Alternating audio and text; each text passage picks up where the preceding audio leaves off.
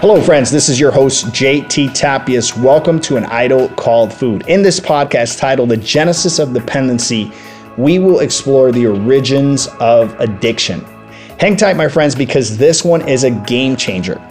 This episode is sponsored by EYBFuelPlan.com, supplements that empower and energize you throughout the day. Go to EYBFuelPlan.com and at checkout, use promo code P413 to get 10% off of supplements. Okay, without further ado, here's the show. The genesis of dependency. The woman folly is loud. She is seductive and knows nothing. She sits at the door of her house. She takes a seat at the highest places of the town, calling to those who pass by who are going straight on their way. Whoever is simple, let him turn and hear. And to him who lacks sense, she says, stolen water is sweet, and bread eaten in secret is pleasant. But he does not know that the dead are there, that her guests are the deaths of the grave. Proverbs chapter 9, verse 13 through 18. This scripture describes the ways of folly and how we're easily deceived by those things that tempt us, that bring instant gratification in the form of bodily experiences. When you take part in these addictions, you feel more alert, more calm, less shy, and more powerful. Furthermore, most addictions change our emotional state, at least initially, and they do it quickly, working within seconds or minutes rather than days or weeks. As a result, people rarely get addicted to vitamins, working out, or eating properly because these things take months of steady consistency to produce measurable changes and results. But we'll get addicted to the rapid onset of bodily feelings associated with drugs, alcohol, sex, and of course, food. The scientific community says that addiction is a disease, but that's as far as they go. They fail to mention where disease or addictions come from. Some of the big speakers right now, like Gabor Mate or Dr. Ann Lembke, have great ideas, but that is it. They have man made ideas. That is a wound that needs stitches, not a band aid. Check out this scripture Genesis chapter 3, verse 1 through 7. Now the serpent was craftier than any of the beasts of the field that the Lord God had made.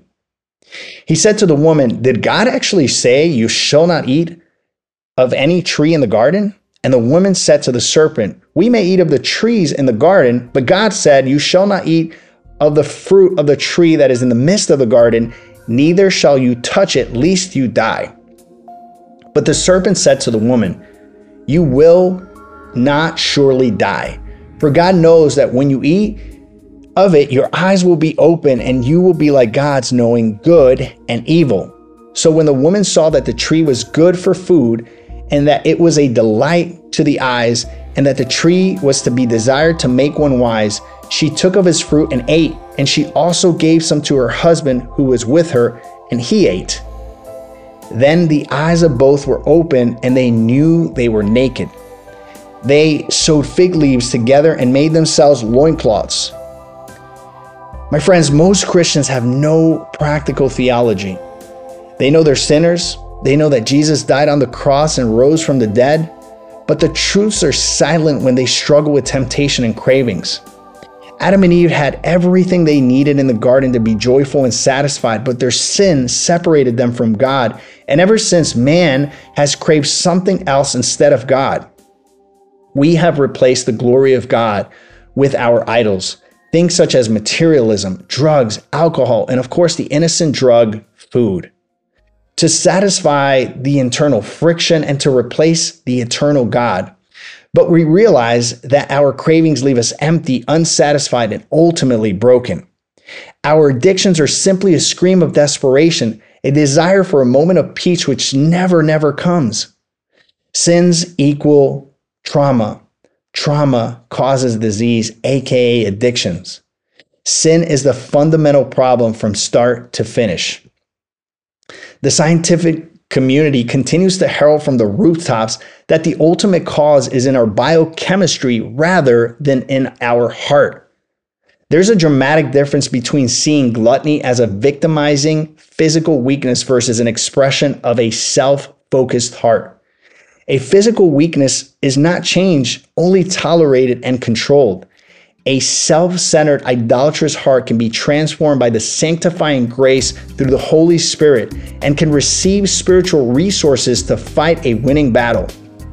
A physical weakness does not motivate us to engage in spiritual battle. Knowing that we have a self centered heart compels us to examine ourselves and repent. A physical weakness simply limits Jesus Christ's role to that of helper. The person convicted of a self centered heart will cry out to Christ, Lord, Redeemer, Shepherd, Conqueror, and King. When you look at it closely, gluttony is a lordship problem.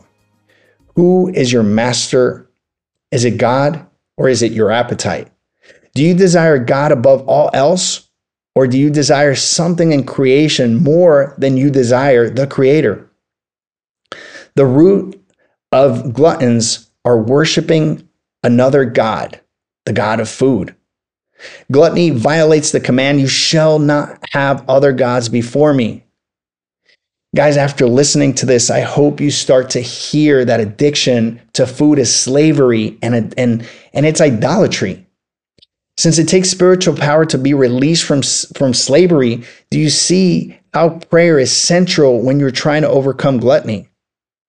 So will you continue to suppress the truth and think that you just have a big appetite problem or that you're big bone or that whatever your ethnicity that loves food and justifies overeating because of some cultural preferences. I'm I eat a lot because I'm Italian. I eat a lot because I'm German. I eat a lot because I'm Mexican.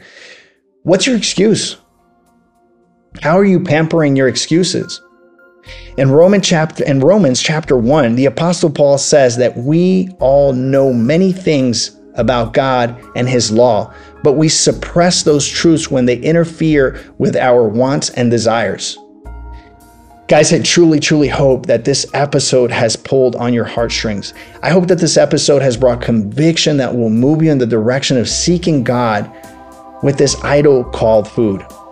I seriously, genuinely, in my heart, Pray for the person listening to this right now. May you turn and repent and ask the Lord Jesus to empower you, to give you self control, to overcome the sinful desires, and to be filled with anything that is not Jesus. My friend, you can put many band aids, but this wound needs stitches. You can't fix it with a coach or a program. These things are helpful, but the only way those things actually will help and empower you is if you actually heal your heart first, because that's where it's coming from.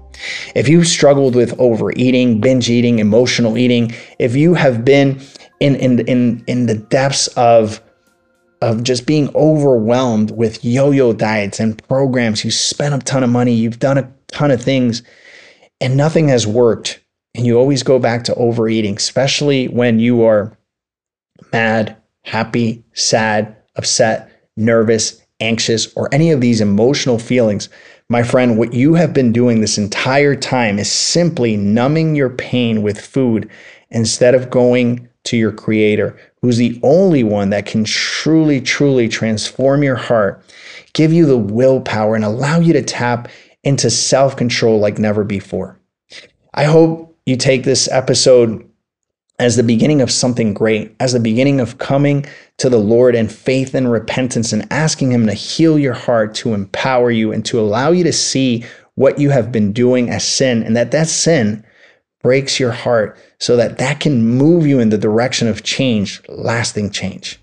My name is JT Tapias with an idol called food. I hope you enjoyed this episode. More importantly, I hope you do something with it. I'll talk to you guys soon. Ciao, ciao.